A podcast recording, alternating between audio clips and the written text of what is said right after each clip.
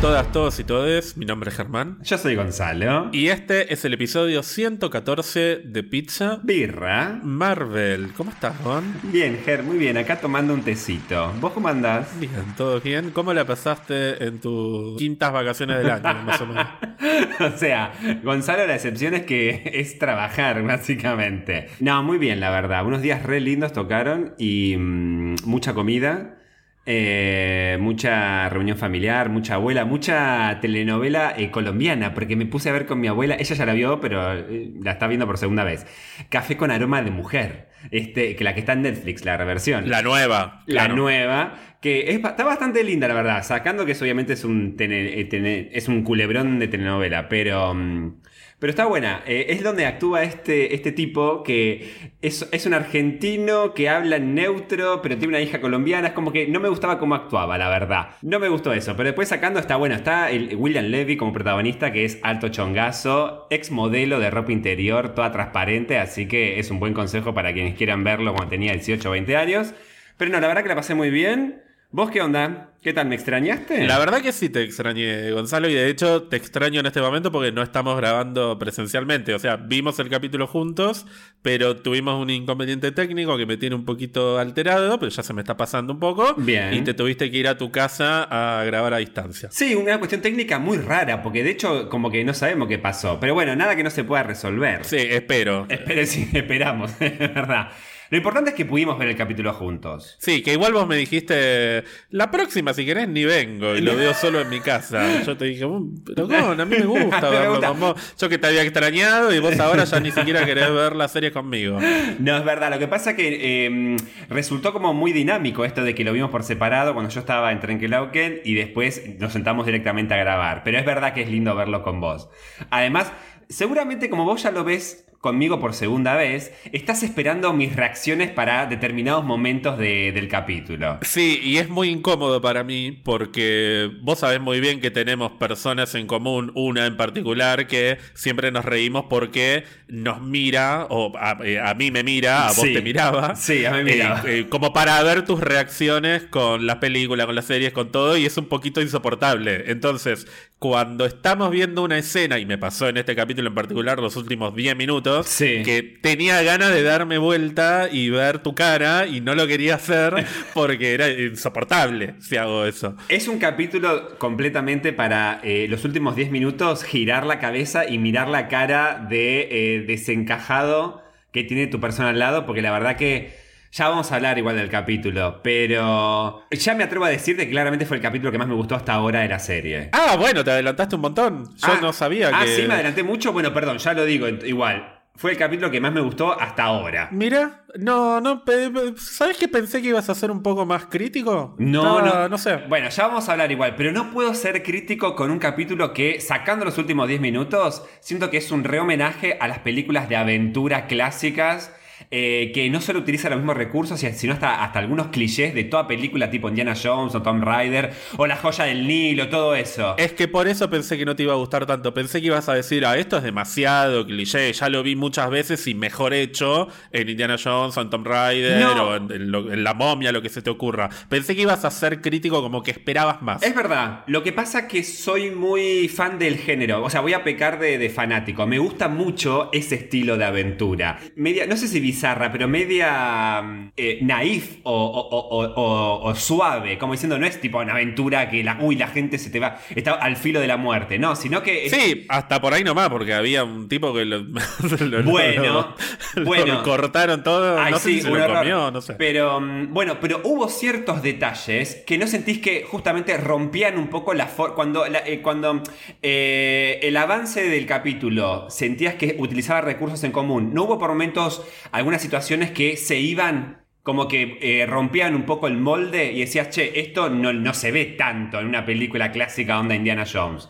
Y después volvía, y después se iba. Igual vamos a ir hablando, pero quiero. Yo te voy a preguntar primero a vos. ¿Cuáles fueron tus impresiones generales del capítulo? Sí, en realidad te tendría que preguntar antes cuáles fueron tus impresiones del tráiler de Thor, que mucha gente me parece que está muy ansiosa por saber qué es lo que te pareció, si es que lo viste. Pero ¿te parece que juguemos con la expectativa de la gente y lo dejemos para el final del episodio? Eso que es una idea que me tiraste vos. Es verdad, es verdad. Me gusta porque eh, no cuenta como noticia, porque es básicamente el teaser, así que no es que, che, se rumorea que no, así que lo dejamos para el final y vamos de lleno a Moon Knight, que la verdad que es alto capítulo para hablar. Vayamos de lleno a Moon Knight, este episodio, que es el episodio número 4, se llamó La tumba, estuvo dirigido por los amiguitos, por Justin Benson y Aaron Murhead, que ya me imagino que los, los consagraste, están a la altura de Spielberg, más o menos. Sí, pero con guiones no de George Lucas, así que mejor todavía, qué malo. Bueno, igual bien que George Lucas estuvo detrás de Indiana Jones. Sí, sí, es verdad, es verdad. Este, lástima que estuvo también detrás de la calavera de cristal. Pero bueno, no importa. Una de cal y una de arena. Y estuvo escrito además por Alex Minehan, que fue guionista y trabajó también en edición de historias en Bosch, una serie policial de Amazon. Y también por Peter Cameron y Xavier Pirzada, que es el dúo que participó del guion del episodio anterior, que ese estuvo escrito por ellos dos y por Mayo. A mí me gustó muchísimo. No sé si más o menos que otros episodios. Hasta la semana pasada te podía decir que cada episodio que había salido me había gustado más que el anterior, definitivamente. Este no, no termino de saber si es el que más me gustó o si es el segundo que más me gustó. Estoy muy afectado todavía por el efecto sorpresa de, ese, ese giro que hay en los últimos 10 minutos que te da vuelta por completo la serie. Y me parece que para ser justos necesito ver la película completa antes de decir si esta fue la mejor hora de Moon Knight. No, no sé si fue la mejor hora de Moon Knight.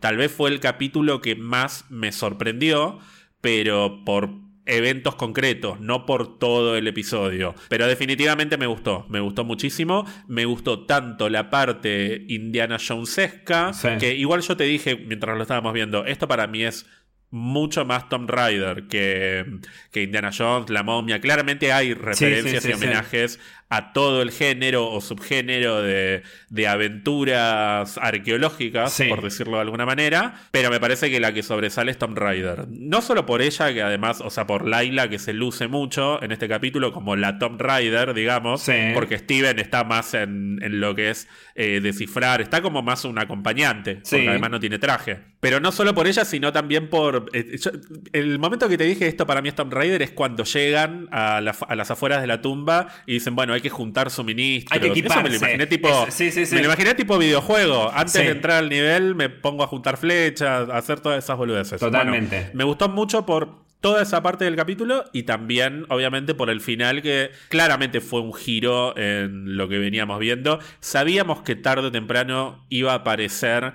eh, el hospital psiquiátrico porque estaba vendido en el tráiler, aparece varias veces en los créditos. Vos me habías dicho en algún momento, ¿será que después va a... después lo internan? Y yo te había dicho, no, para mí va a ser un flashback. Bueno, fueron por otro camino que yo lo que te propongo es que analicemos el capítulo en parte, que hablemos primero de toda la, el, todo el capítulo Tomb Raider y que después hablemos de, de, lo que pasó en el hospital. Sí, lo loco es que, ¿cuánto duró eh, la escena del hospital? ¿10 minutos? 10 minutos que yo, ¿qué te dije cuando terminó el capítulo? Lo único que te adelanté fue que la primera vez que lo vi yo pensaba, bueno, ahora va a terminar. Y no, sigue. Y cuando parece que va a terminar, ahora sí, bueno, no, sigue otra vez. Y no termina más. Y vos decís, che, no, no, casi que necesito que termine. Claro, sí, porque no sé, quiero ver más, quiero ver más, pero necesito que termine para procesar lo que está pasando. O sea, dame un respiro. Mal, mal, mal. Porque decís, che, ¿hasta dónde puede llegar este delirio? Como diciendo, bueno, ahora viene un corte, ¿no? Porque ya es mucho. No, y seguía apareciendo, y etcétera, etcétera. Lo loco es que vamos a hablar seguramente la misma cantidad de los, no sé, los 30 minutos de Tom, de, de Tom Rider, la tumba, con los 10 minutos del psiquiátrico, porque hay mucho para analizar en esos 10 minutos. Sí, la primera parte me parece que la podemos resumir mucho más que la segunda. Totalmente, totalmente. Solo quiero hacer una mención, eh, así como importante para arrancar. Eh, este es el capítulo en donde más pude sentir y disfrutar la música de la serie. Mira, otra cosa con la que me cagaste. Yo pensé que ibas a decir, no me gustó la música en las escenas, muy exagerada. No, Ger, todo lo contrario. El capítulo, viste cómo arranca, componiendo la estatua en piedra de, mm, de Konshu y esta cosa de cuántos otros dioses también están como petrificados ahí y arranca con todos esos coros y que esa música me encantó el arranque. Todos esos coros son reversiones de lo que primero conocemos como el tema de Harrow, o sea, de Ethan Hawke, y que de alguna manera está vinculado también a lo que es Amit y los dioses en general. No Konshu, pero sí la parte más oscura de la mitología de Moon Knight, que viene a ser Amit. Amit y Harrow. O sea, los dioses haciendo cosas malas, que un poco es lo que nos están sugiriendo ahí, porque ¿qué están? Eh, básicamente parece que hay cinco dioses que se ponen del orto y encarcelan a sus compañeros. Mal, me dio esa sensación, como diciendo, che, todos esos dioses que están también como Konshu, ¿no será que también trataron de advertir de, estar más en la tierra con los humanos y los otros, los otros cinco gatos, viste, se, se pusieron la gorra? ah, no, no nos gusta que, que, hagan cosas que a nosotros no nos conviene, ¡pam! Los encerramos. Como que dieron un golpe de estado, un grupito de dioses y empezaron a encerrar a todos los demás. Tal cual. A lo que voy es, em, eh, se entiende obviamente de que Osiris, Horus, em, varios, o sea, estén los dioses principales, como que puede que tengan obviamente más poder que el resto. Pero siento como que no, no tendría que haber una. Yo ya flasheo una liberación de todos esos... Llegamos a contar nueve o diez, pero seguramente había más. ¿No flashás una rebelión de dioses menores contra los principales dioses, como tipo Konshu y otros dioses, tipo liberando una batalla contra los dioses principales? No sé si necesariamente contra todos los dioses principales, pero por lo menos contra. A mí me parece que es un tema más de Osiris e Isis, porque está Hathor también, que no es una, es una diosa que yo de hecho ni conocía. Sí. La diosa de la música y de no sé qué poronga.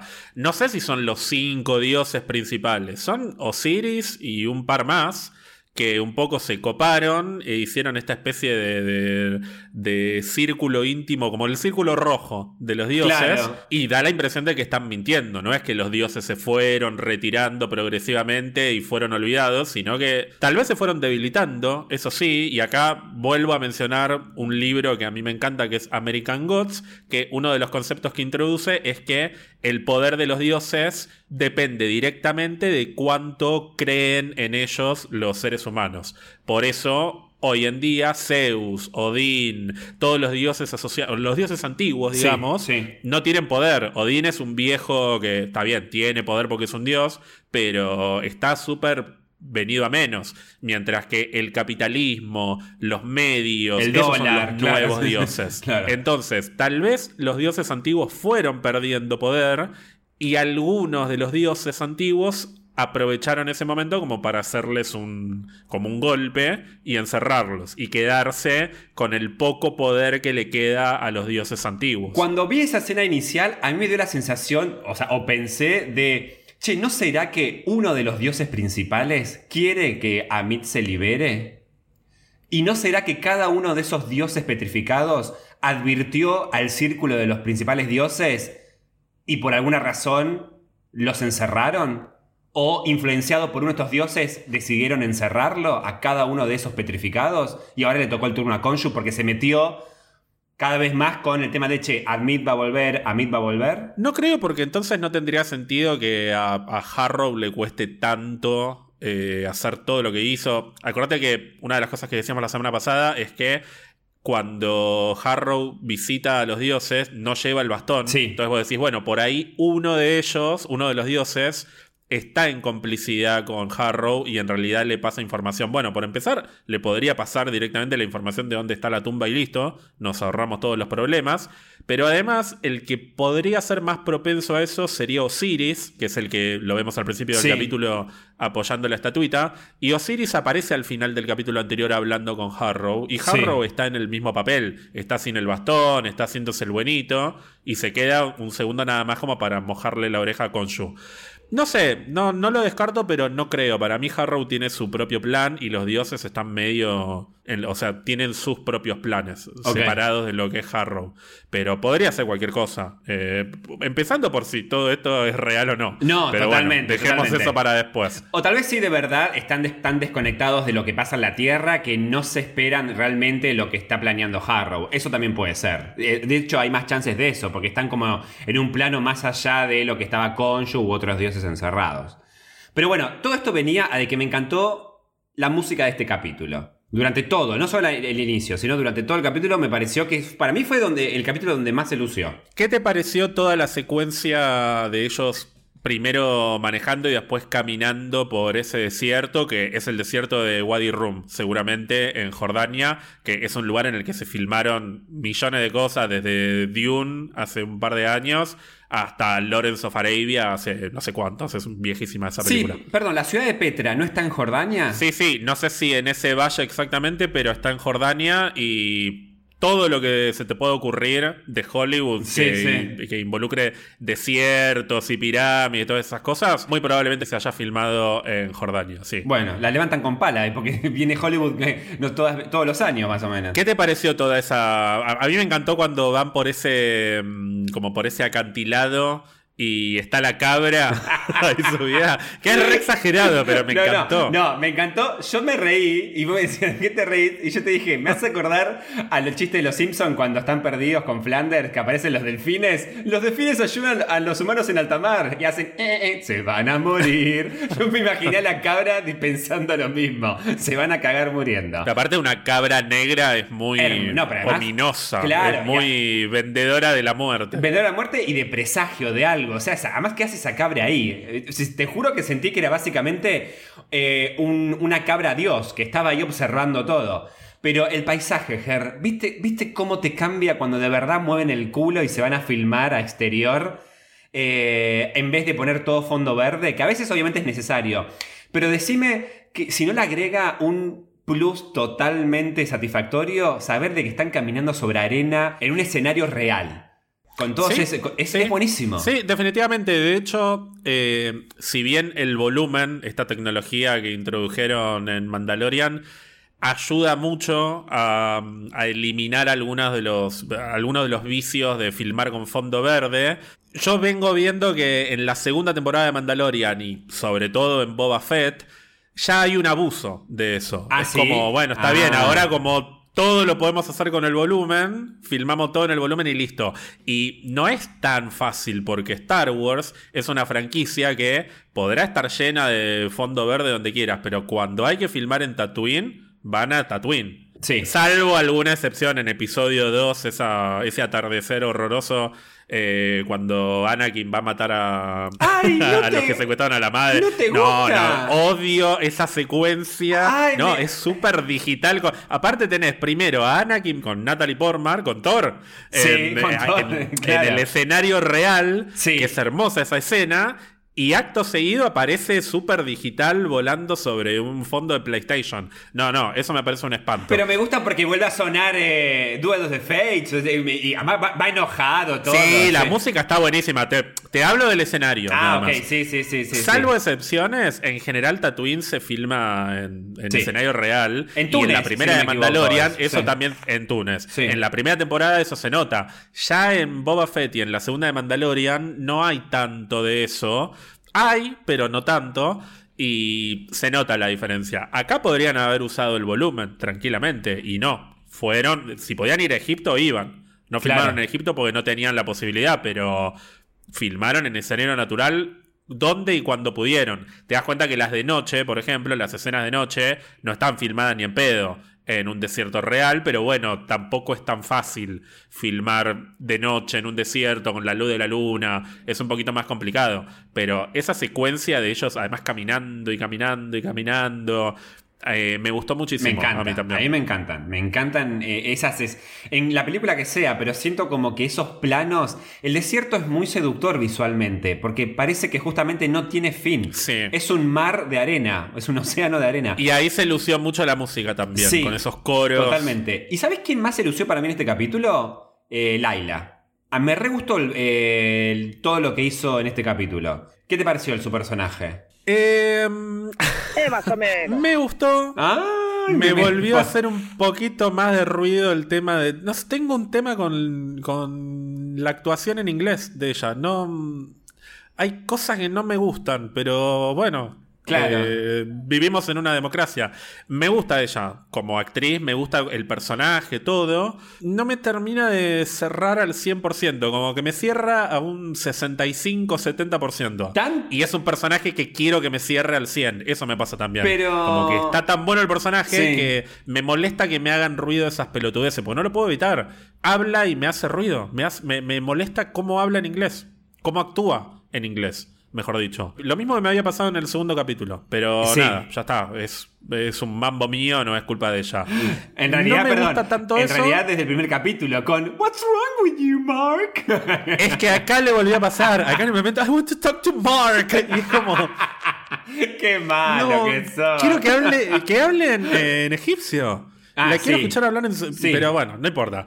Insisto, es un mambo mío, no es que es mala actriz y no es que actúa mal, no, no me, me distrae, me distrae como habla, no sé. Mirá vos. Eh, así como a la gente le distrae Conju, a mí me distrae la Sí, ella. Totalmente. Y otra cosa que por momentos me gustó y por momentos no fue esto del triángulo amoroso entre los tres. Que sí, ahora pensándolo como más en frío, me parece que hay partes en las que no estuvo tan bien trabajado. No solo el tema del triángulo, sino la cuestión del vínculo entre ellos tres. Sí. ¿Qué, qué, qué, qué te hizo ruido? ¿O en qué, en qué momento en particular que te acuerdes? Este principio con ella, ay, olés como él. Me- no, me, no me cerró. Sí. Me pareció un poquito forzado. Nadie se podría sorprender de que huela como Mark, porque él, sí, eh, o sea, son dos identidades distintas, pero el cuerpo es el mismo. O sea, ¿no lo oliste en todo este tiempo? A Steven sí, es el mismo cuerpo. Tiene el mismo olor. O sea, ¿qué está perfumado? ¿Usás el mismo perfume que él? ¿Usás el Antonio Banderas Cascada? Y te acabas de dar cuenta de que es el mismo perfume que usa Mark. No, están en el desierto, todo transpirado. Claramente van a oler igual. Pero bueno, entiendo que había que generar algo de. de, mm, co- como forzar un poquito el- la atracción sexual entre ellos dos. Pero justamente me parece que en los capítulos anteriores, en el anterior sobre todo, estuvo tan bien trabajado desde otro lado, que es algo que no hablamos la semana pasada. Yo me olvidé de decirte que me gustó mucho cómo cambió la actitud de ella en el capítulo anterior cuando Mark deja de ser Mark y pasa a ser Steven. Cómo la química entre los dos cambia por completo. Con Sí. Mark se corta con un cuchillo Es verdad. la, la relación. Y cuando está Steven, ella sonríe, está más relajada, es distinto. Entonces, no necesitaba que se calentara de repente ahí en, en la entrada de la tumba. Pero bueno, no, eh, tampoco es para tanto. Lo que sí me hizo ruido Sí. es que los ataca una momia. Ella sale corriendo, él se va por otro lado, están en el medio de una tumba que no sabe por dónde ir y no sabes qué más te puede llegar a atacar. Y cuando se quedan solos Steven y Mark, Mark empieza a discutir con Steven porque besaste a mi novia, o sea, me pareció como medio boludo. Ya me parecía medio boludo que Steven estuviese más concentrado en, el- en la tumba del faraón y no en Laila. La está persiguiendo una momia en este momento. Está bien que tengas confianza de que ella se puede arreglar sola, pero yo estaría preocupado. O sea, si vos y yo vamos a una tumba y nos ataca una momia, después me voy a quedar preocupado porque vos estés bien si no estás conmigo. En principio. Puedo decir que por ahí encuentro una tumba. No, vos encontrás una tumba y te olvidás de mí. No. Pasa eso. No, no, no, no quiero decir que voy a quedar como malo. Tal vez se hubiese solucionado con un mínimo, mínimo diálogo de ellos dos diciendo, pase lo que pase, no te preocupes por mí, el objetivo es encontrar la tumba. Y tal vez solo con ese pensamiento, Steven eh, se queda con la idea de, está preocupado, pero tiene que seguir adelante, digamos. Tal vez se Está bien, con pero ese- entonces Mark, Mark tendría que estar diciéndole, boludo, eh, olvídate de esta tumba, anda a ayudar a Laila. Y que discutan por eso, y que Steven le diga, no, no, no, pero Laila se puede arreglar sola. Claro. Eh, no, pero ¿cómo?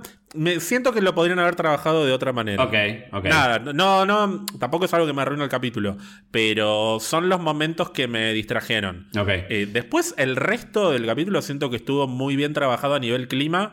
Esa introducción, me, me esperaba ver algo medio sobrenatural, pero no sabía qué. Entonces, cuando se ve la silueta de esa momia que no sabes qué es, Es un porque horror. primero aparece agachada, Es un horror, los sí. ruidos. Sí. So- sobre todo la primera vez que lo vi me generó mucha incomodidad. No quiero ver qué es, pero a la vez quiero que me muestren. Y encima toda, de- toda esa cosa de la carne Sí, eh, en la mesa y cómo... Sí, me pareció eh, no desagradable, me dio miedo. O sea, esto es algo que me, que me, me genera miedo porque pienso, ¿cuántas, ¿cuántas criaturas más debe haber en esa tumba? Porque los otros seguían además a los tiros. No es un bicho que lo invocó Harrow para No, pelear. no, no, no, están es ahí, un bicho que ahí. Se, lo- se los come a ellos y se lo come a Harrow, a Ethan Hawke también, si se lo encuentra. Y eso le, le- como que lo pone en otro nivel de estatura en términos de terror. Y, y me gusta eso. Sí, además estuvo bien manejado.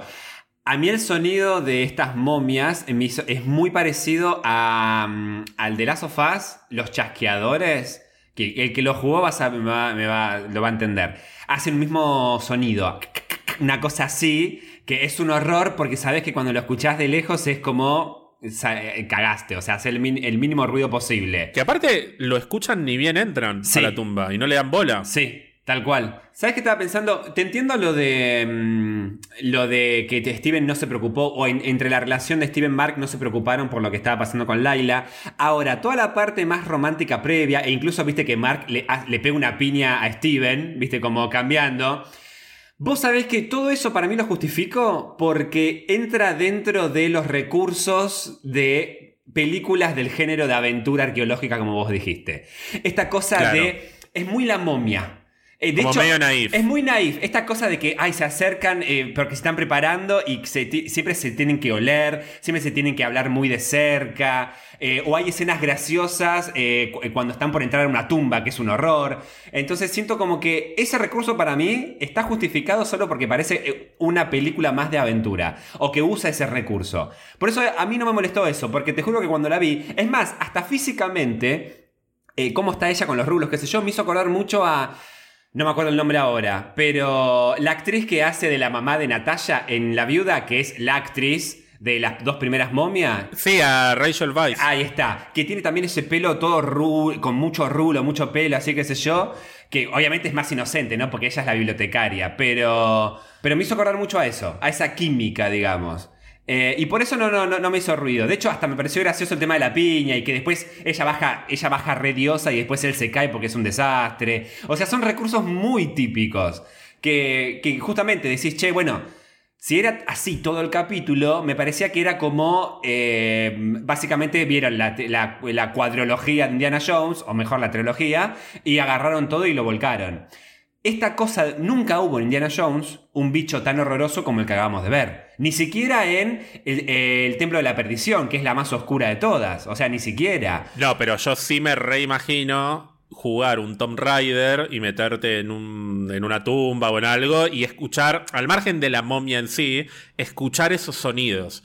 Que mm, es lo que está tan bueno de los juegos de Tomb Raider, cómo te construyen el clima. Sí. O sea, ya estás en, eh, estás en el bosque antes de entrar a una cueva y ya se empiezan a escuchar muy a lo lejos algunos ruidos, Sí. empezás a ver marcas en las paredes que Sí. por ahí hacen referencia a un bicho que vas a ver tres horas después en el juego. Sí. Es como un poquito más eh, como hardcore, ¿no? Que Indiana Jones. Indiana. Jones tiene como la, la cosa más familiar que en el medio de repente por ahí te mete un corazón Un sacado del, claro, sí. del cuerpo de, de- de una persona, un corazón que late vivo. Es todo tan dentro del marco de la fantasía que no te termina de, de asustar realmente. Te puede dar un poquito de impresión, pero en última instancia son películas para la familia. Mientras que Tom Raider juega más con el terror. Sí, sí, es verdad. Impresiona, pero no da miedo. En cambio, Tom Raider tranquilamente sí te juega con lo sobrenatural, pero a un nivel casi de, de terror.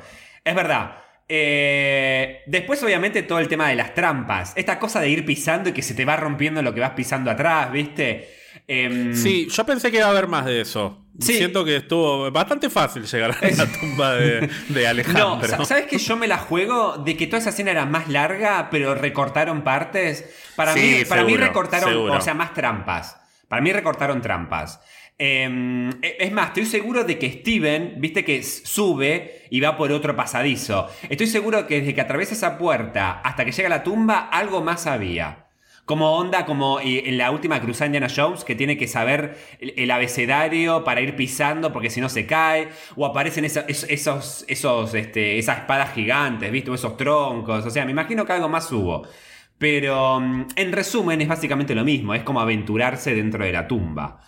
Eh, o por ejemplo, el típico. Típico recurso de película de aventura, en la cual parece que el protagonista se cae también junto con el enemigo o el bicho a vencer y en realidad queda colgando ahí, ¿no? Viste como Laila. Que decís, ay, no se cayó y en realidad está ahí, como Frodo en el Monte del Destino, ¿viste? Laila también es una especie de fanática de Jurassic Park. Porque todo lo resuelve con la bengala roja. Mal. sí. Decí que no le quedó una bengala para la última escena, porque todo con bengalas. Mal. Ojo, yo quiero esas bengalas para, para lo que sea, porque para prender este, el horno, para hacer las milanesas, boludo, es buenísimo. Lo que, lo que me sorprendió es que, bueno, está bien, te entiendo de que al comienzo del capítulo eh, justo tira esa bengala donde, donde están todas las balas y explota todo, qué sé yo. Pero mm, me mata que las bengalas sirven para todo, hasta para perforarle el ojo a la pobre momia. Por eso no se la quería comer. Le rompió, le rompió un ojo, la hizo mierda la momia. No, bicho de mierda. Aparte le arrancó la mano, era todo. Me, encantó. Me encantó toda esa, esa secuencia con la momia. Y justamente otro recurso, esta cosa de que te agarran de atrás. Ay, te juro igual, me salté un poquito en el sillón, ¿eh? Cuando de la nada la... Porque no, esperabas que apareciera de costado, típico de que la, ella, o alguien mira para un costado y está del otro, y de repente la agarró de atrás. No, no, no, habían hecho tanto énfasis, no. Es Disney Plus, es como que los indicios están para que no te asustes tanto. Claramente es la escena en la que más me asusté y salté un poquito a la mañana, pero te mostraron muchas veces que iba por, sí, que por los recovecos y la cámara gira muy lentamente y se posiciona perfectamente como para que salgan las dos manos de atrás, me lo reví venir. Lo que no me esperaba era que saliera y la volviera a agarrar. Ay, sí. Y se la lleva de nuevo y es como que la cámara nunca termina de entrar. Está muy bien dirigida esa escena. Sí, sí, sí. Y nada, y que lo resuelva con las bengalas también, está todo, está todo bárbaro. ¿Qué te pareció el cruce con Ethan Hawke? Eh, fue tal vez la parte que no es que no me gustó, fue la parte más intrascendente. Entiendo que es importante para la trama, pero siento que esta conversación se pudo haber tenido en otro momento. Está bien, se dio ahí justo con este precipicio de por medio. Pero, eh, a ver, no me molestó. Tampoco siento que haya cortado el clima pero si hubiese preferido, tal vez no la ponía. Es como. No me termina de cerrar esa escena, ahora que lo pienso. ¿Vos? A mí me gustó en términos actorales. Me gustó la dinámica entre los dos. Sí. Estuvo bien. Ella también, o sea, por más que yo tenga mi mambo con el inglés y eso, me parece que las expresiones estuvieron muy bien. La cámara, además, puesta sobre las caras de los dos, como para subrayar lo que les está pasando. O sea, siento que estuvo muy bien trabajado. Me parece medio boludo que tenga que venir Ethan Hawke ahora en el minuto 28 del capítulo, del cuarto capítulo, a decirle, ¿nunca te pusiste a pensar que Mark mató a tu padre? Y que ahí a ella le caiga la ficha y justo ahí vaya a la tumba. Como que siento que podría, con lo inteligente que es ella, podría haber atado cabos antes teniendo en cuenta que es, em, eh, por ejemplo, los del, los seguidores de Harrow que se hicieron pasar por el FBI tenían toda la información, tenían las fotos, lo tenían a él como un eh, como una persona perseguida por el FBI internacionalmente. Pensé que ya estaba superado el tema del padre, pensé que ella tenía en claro que no había sido él, que él no tenía nada que ver, pero estaba muy sorprendida sobre todo. Viste que le dice, ahora entiendo, te acercaste a mí por eso, te acercaste a mí para lavar las culpas. me pareció medio boludo, realmente. ¿Cómo resolvieron esto? Pero por qué? Pero no entiendo, ¿no te cierra de que por qué no investigó ahora? Porque acordate que... No me cierra que ella no tenía idea de que él y el padre estaban vinculados. Y él es un prófugo internacional. Y ella tiene pasaporte falso. Sí, pero acordate que. y es súper inteligente y, y no, no digo que sea improbable, eh, estoy muy hater, pero no me gustó cómo estuvo resuelto. Me pareció forzado. Que justo ahí, es justo antes de entrar a tumba. No, bueno, bueno, pero ahí está. Eh, perdón, si, me decís que ella la semana pasada se enteró de algo y hace rato que viene preguntándose, ¿habrá sido Mark? ¿No habrá sido Mark? Pero no, tuvo que venir Ethan Hawke, salido de la nada, como siempre, porque en todos los capítulos aparece medio de la nada, que igual no me molesta, me gusta eso, porque como ahí viene otra vez Ethan Hawke.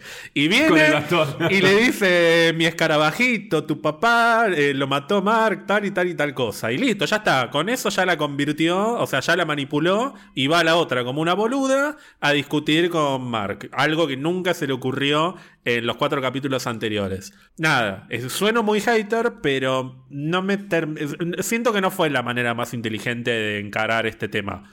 Eh, fue muy de la nada. No, a ver, sí te, sí te comparto de que no me pareció la mejor forma de plantearle la duda existencial en cuanto al padre a Laila en este momento, en este capítulo, en durante los acontecimientos que estaban pasando. Pero no me parece mal del hecho de que ella realmente no sospechara el, vínculo entre el asesinato del padre con que él estuvo ahí. O sea, sacando, olvídate de que lo que están viviendo en ese momento en la tumba. Ella arranca pensando que tal vez eh, él fue el asesino y le dice, no, no, pero estuve ahí, qué sé yo. No, no, me hace ruido eso. Eh, se tuvo que, sí, tal vez se tuvo que haber planteado la duda a ella eh, en otro momento. Tal vez hubiese estado bueno que sea en el segundo o tercer capítulo para que en este cuarto, en vez de contar toda la historia, Ethan Hawke trate de reforzarle con más pruebas esta duda que ya había sembrado en ella capítulos anteriores, ponele. Sí, me parece raro que no es que ella es la hija de un arqueólogo y su novio, su esposo, era un dentista. Ella sabía que él era un mercenario. Ellos probablemente se hayan conocido en Egipto. Hace el, 2 más 2 muy rápido. Ese es el tema. Entonces, en ningún momento del último año, año y pico, no sé hace cuánto que se conocen, a ella no se le cruzó que él podía llegar a tener algo que ver con la muerte de su padre, dado que es un fugitivo internacional buscado por el FBI por el asesinato de su padre no me dan eh, no, me dan las cuentas. Me siento que se o, vive en un tupper o, hay un agujero ahí. Pero estamos, siento que lo tendrían que haber trabajado de una manera en la que ella ya supiera de todo esto y lo descartara por completo. Que ella estuviese convencida de no, él no tuvo nada que ver. Y que tal vez sí, en este capítulo cayeran con una prueba de algo que a ella hace que, que se caiga de culo. Y ahí va y le dice pero vos me dijiste que no habías tenido nada que ver, ponele. O, pero no era que vos habías estado en tal lado, pero no que ahora se da cuenta 2 más 2. Es como, ah, no, si te pongo los anteojos sos Clark Kent, además de Superman. Es como una revelación medio boluda para el tipo de personaje y para el tipo de historia. Pero bueno. Claro. No, y el momento. A vos te jode sobre todo, ves el momento en que se está revelando todo esto. Claro, persiguen las momias, está la tumba de Alejandro, está Ethan Hawke ahí dando vueltas. Le, están abriendo la boca a Alejandro Magno y, vos mataste a mi papá, una cosa así. Ahí, se puso, ahí se puso medio culebrón el momento. Sí, y aparte yo me, me cagué de risa, no sé si te diste cuenta. Cuando le está, te reíste durante 10 minutos. cuando le está metiendo la mano. Pero ¿sabes por qué me causó gracia? Porque me pareció muy bizarro que mientras Steven le mete la mano, en el reflejo esté Mark diciendo, dale, dale, sí, así. Dale, dale, ¿Te gusta? ¿Así te gusta? te gusta Alejandro, ¿no? Ahí siento que. Eso siento que fue como medio improvisado y que quedó. Porque es muy bizarro. es hasta medio eh, para mayores. Sí, condicionado suena Y además Steven pobrecito diciéndole, lo siento mucho, no sabe cuánto lo siento. No, eso me causó gracia, así diciendo, perdón, señor Magno.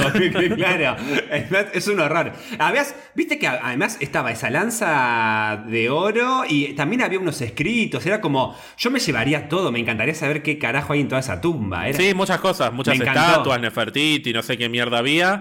¿Qué te parece esto de que haya sido la la, famosa tumba perdida de Alejandro Magno. Antes de responderte eso, se me ocurrió, porque estaba pensando, un paralelismo, porque creo que también pasa en el cuarto capítulo de Hawkeye. ¿A vos no te había convencido cuando le revelan a la que no puede hablar, que ya no me acuerdo, ¿cómo era? A, eh, Maya, Echo. Cuando le revelan a Echo, porque Hawkeye le revela de que no, fue tu tío el que mandó a matar a tu padre. Y recién ahí eh, ella empieza a sospechar de no, por el, por el primo era, ¿no? Una cosa así. Sí, sí, es, en los últimos dos capítulos y medio es una estúpida. Maya, es, una idiota. Eso. Y me la habían vendido, como, era como re grosa esa mina. Construímelo de otra manera, o sea, ponele un poquito más de ganas. Pero bueno, Hawkeye me parece que a nivel guion tiene más problemas en la segunda mitad de la serie. O sea, me parece como un poco más complicado. Estas son pequeñas cosas que siento que son más fáciles de corregir. Eh, pero bueno, no, no, es nada que me haya arruinado el capítulo, ni mucho menos. Son los detalles de por qué te digo que no sé si este es el mejor capítulo de la serie.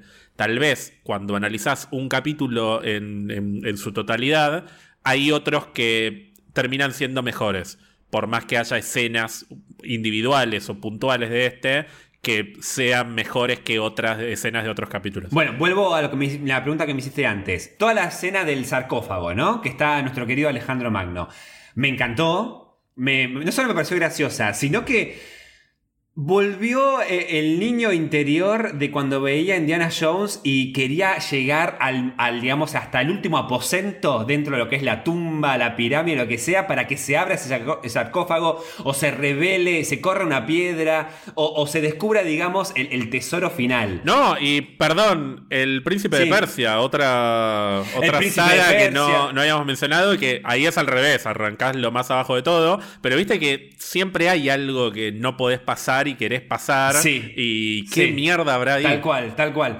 Y, me generó mucha adrenalina. Ay, por favor, la tumba. Y, eh, pero no solo. A mí lo que tiene este tipo de películas es que juegan con lo fantástico, pero al mismo tiempo con con mitología o mitos reales de la historia de la humanidad de saber dónde está la tumba de Alejandro Magno o, o dónde está tal tesoro escondido, cuál es realmente, dónde está el cáliz, el cáliz sagrado o dónde está el papiro de tal cosa, Esas cosas que decís, wow, y cuando juegan con eso en una película, digo, loco, qué, qué, flash, me encanta cómo, cómo cómo se puede construir una historia y una aventura re linda. Entonces me generó adrenalina decir, ay, que, no termine el capítulo sin abrir la tumba, ¿entendés? Quiero que la abra, quiero ver la momia, quiero ver todas esas cosas que hay adentro. Porque son esos momentos en los la que digo, a pesar de que están esas momias horribles comiendo carne, quiero estar ahí. Quiero estar ahí al lado de Steven, de Mark, porque quiero ser uno más de estar ahí investigando todo. Claro, Quiero ver tu, quiero ver tu sarcófago, Germán. Quiero ver eh, a vos todo envuelto. Claro, ¿ves? Ahí está la diferencia. Yo me quiero ir a la mierda en ese momento. Ah, ¿sí? Sí, por eso... No, yo quiero estar ahí. Por eso lo que te decía de, che, ¿cómo puede ser que la otra está luchando por su vida y, Steven está compenetrado con eh, Nefertiti?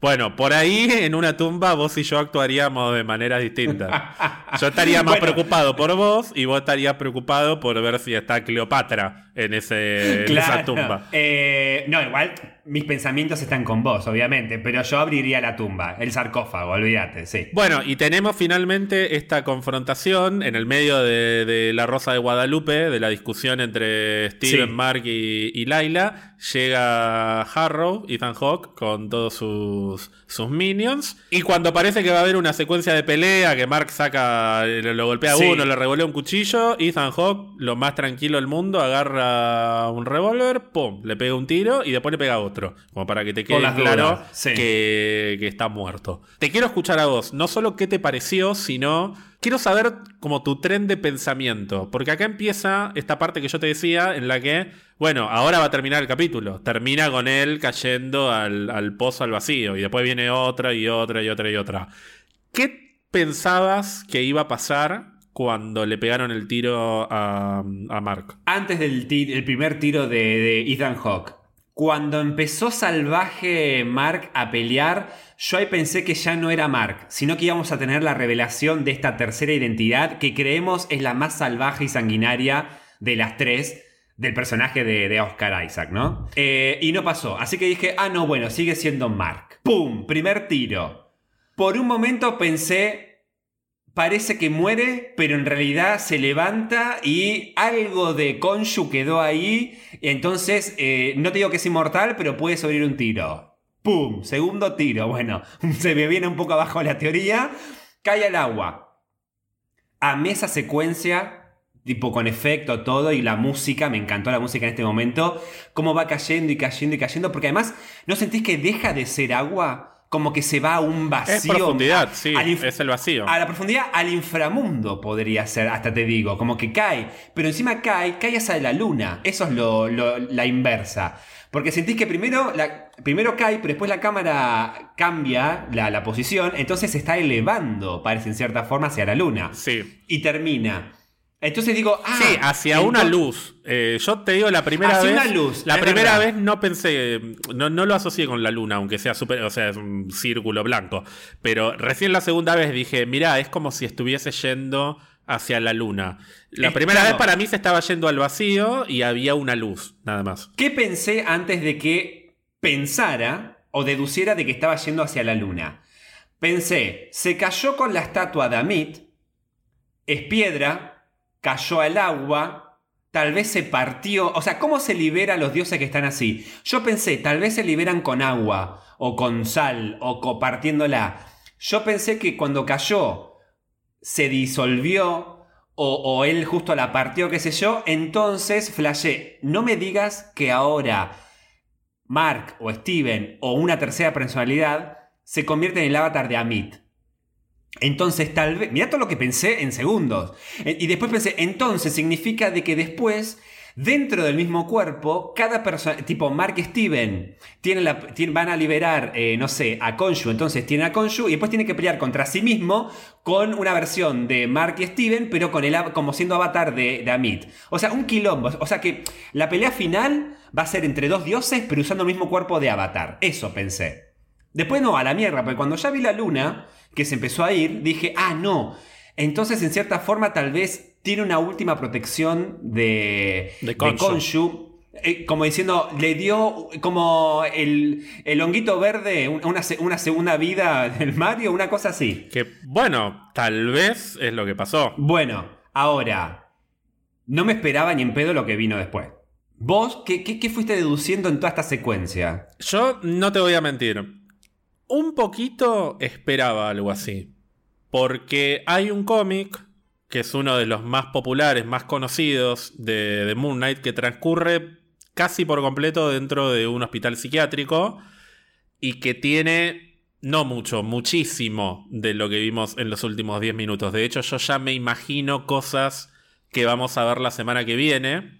Y cada vez que hablamos de que podía llegar a aparecer un hospital psiquiátrico o algo, yo pensaba, ¿y cómo lo van a enganchar con, con lo que estamos viendo hasta ahora? Y una de las posibilidades era que hicieran algo de este estilo. Que de O sea, repente sí. descubramos que todo lo que él cree que está pasando en, en la vida real, en realidad está en su cabeza y está dentro de un manicomio.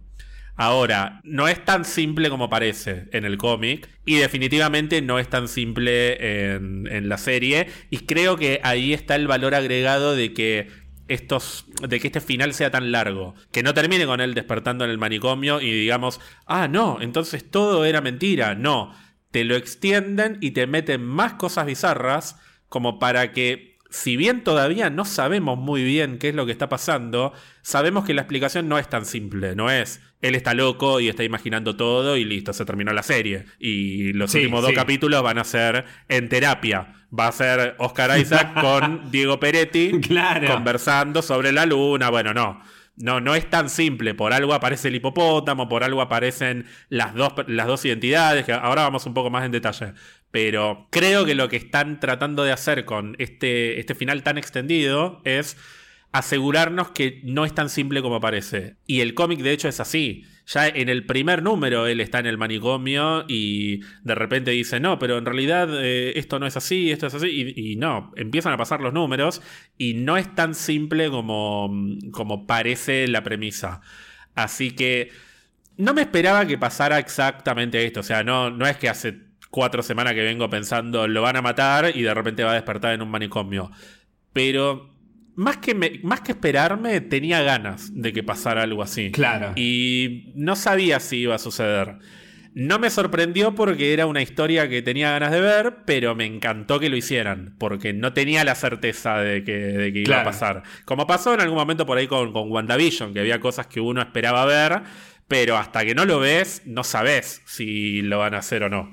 Como Pero los, como hijos, por hecho. ejemplo. O sea, que estén los hijos crecidos, que nada, es obvio que van a aparecer, pero no te lo muestran, entonces eh, hasta el último minuto estás diciendo, che, aparecerán, aparecerán, aparecerán. Bueno, con esto me pasó algo parecido. Y siento que lo hicieron muy, muy, muy bien. Y suma Sí, mucho sí. que los directores hayan sido Justin y Aaron. Porque sus películas, eh, las películas de terror que han hecho, tienen que ver con lo psicológico. Y hay ciertos recursos visuales que hasta podés encontrar paralelismos con el capítulo que dirigieron, el anterior, el 2. Sí. Que, viste que yo te dije que había una escena en el 2 que a mí me, me generó cierta incomodidad y me hizo acordar una película de ellos, que es la conversación entre Steven y su jefe, cuando lo están despidiendo. Sí. Y la conversación que acá tiene con el Ethan Hawke, eh, psiquiatra, director de la institución, es muy parecida en ese sentido. Arranca con planos muy cortos y muy cerrados de ellos y muy de a poco te va mostrando el, El entorno. el, el entorno, claro. Que a medida que se va abriendo la cámara ves que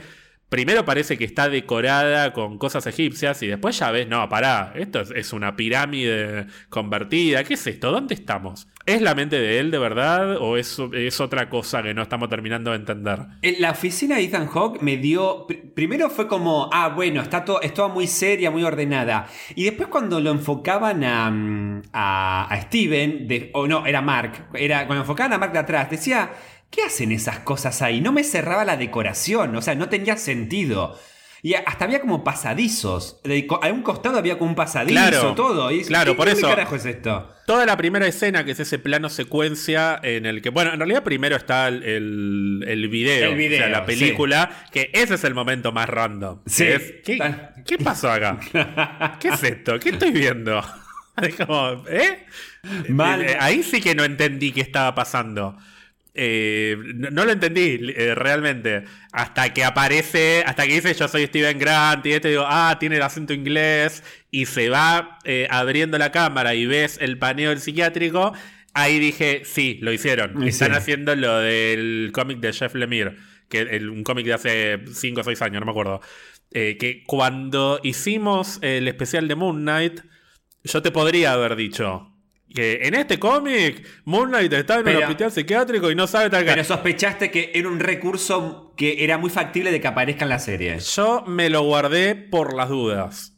Por las dudas que jugaran con eso. Para, mm, para no generar expectativas y que, y que después nos sorprendiéramos. Y sobre todo para que vos te sorprendieras. Ay, sos mi gracias. amigo. Y te quiero mucho y te cuido. Te cuido de los spoilers, de todo. Sí, no me cuidás de, de- de agregados innecesarios en teasers, pero ya vamos a hablar. pero no, Uy, bueno. pero mm, sacando de que no, no, no te sorprendió porque te lo esperabas, pero te gustó que lo hayan hecho y que además que lo hayan hecho tan bien. Digo, ¿te gusta esto como recurso? ¿Te gusta la idea del psiquiátrico como recurso? Me encanta. Me encanta porque es, eh, para mí es, si no es el mejor cómic de Moon Knight, Ah, sí. es, eh, es uno de los mejores. Sí, porque siento que... eh, bueno, no me quiero adelantar. No me quiero adelantar porque quiero... mm, hay algo que tiene que ver con cuando aparece Steven. Ok. Que me genera... Recién casi me... Cuando lo vi por segunda vez me emocioné más que la primera vez. Y en cierta manera tiene que ver con esas expectativas que yo tenía y con por qué me parece que el cómic de Jeff Lemire es uno de los mejores. Pero reparemos un toque en la cantidad de detalles que hay. Hay algunos que los vi recién la segunda vez porque están eh, desde, bueno, el cuadro de los Alpes en la oficina Sí. de Ethan Hawke, que justifica por qué el primer capítulo pasa en los Alpes. Están, eh, hay un carrito con los cupcakes, que son los que él agarra en la camioneta y se los pone, se, se los tira en la cara a uno de los que Es lo verdad. está persiguiendo. Está, eh, hay un pibe que está haciendo, eh, cortándole las hojas a unas plantitas. Como uno de los seguidores de Harrow en su. En el segundo capítulo. El lugar ese en el que están Sí. todos, claro. Están los del FBI, que acá son enfermeros. Está Donna, la, la hija de puta, la, Sí. la jefa de él, Sí. del museo. No, de hecho, si no me equivoco, cuando después de que mm, viste que eh, Mark rompe el vidrio para escaparse de la, de la oficina de, de Ethan Hawke y uno de los que aparece para llevarlo, el grandote, para mí es el que estaba tira, es el que la momia agarra y lo empieza a descuartizar todo de cosas de carne. Ese es uno, Es el y mismo. después el negro es el, el de seguridad del francés. Ah, mira, me había olvidado eso. No, lo, no, no me acordaba.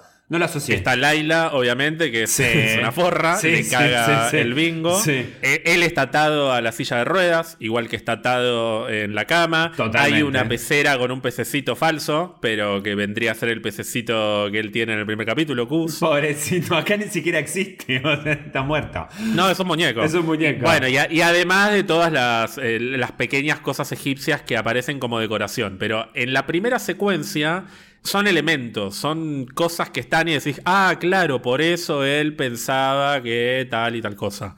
Cuando vamos a, a la oficina de Harrow, primero el foco está en Harrow, no Sí. en la oficina y en la Sí. decoración. Y de hecho, eh, otra cosa que yo pensé que no te iba a gustar, que lo muestren primero desenfocado. Y como ya sé que es eh, Ethan Hawke, ¿por qué me lo mostrás desenfocado? Pero a mí me gustó ese No, pero me gustó como recurso porque justamente la gente ya sabe que es por el tono y todo, pero para mí el desenfoque tiene que ver más que nada con que genere incomodidad. Exacto. Al no poder, al no poder verlo, de- al no poderlo definido, no sabes realmente, no puedes ver las caras realmente totalmente definidas, no sabes si termina siendo, si- porque ponete en el lugar de la mente de Mark. Tal vez ni siquiera tiene la capacidad para poder ver definido las cosas. Está viendo las cosas borrosas. Entonces, genera incomodidad al espectador y también te pone en el lugar de Mark. Entonces, me gustó ese juego. Porque te da, te da miedo, te da incertidumbre. Pero bueno, a medida que la cámara se va abriendo y la escena avanza y vemos el resto de la oficina, ya no es una oficina que tiene elementos que a Mark lo pueden hacer alucinar e imaginarse que está en una pirámide. No, es una oficina que está medio metida dentro de una pirámide.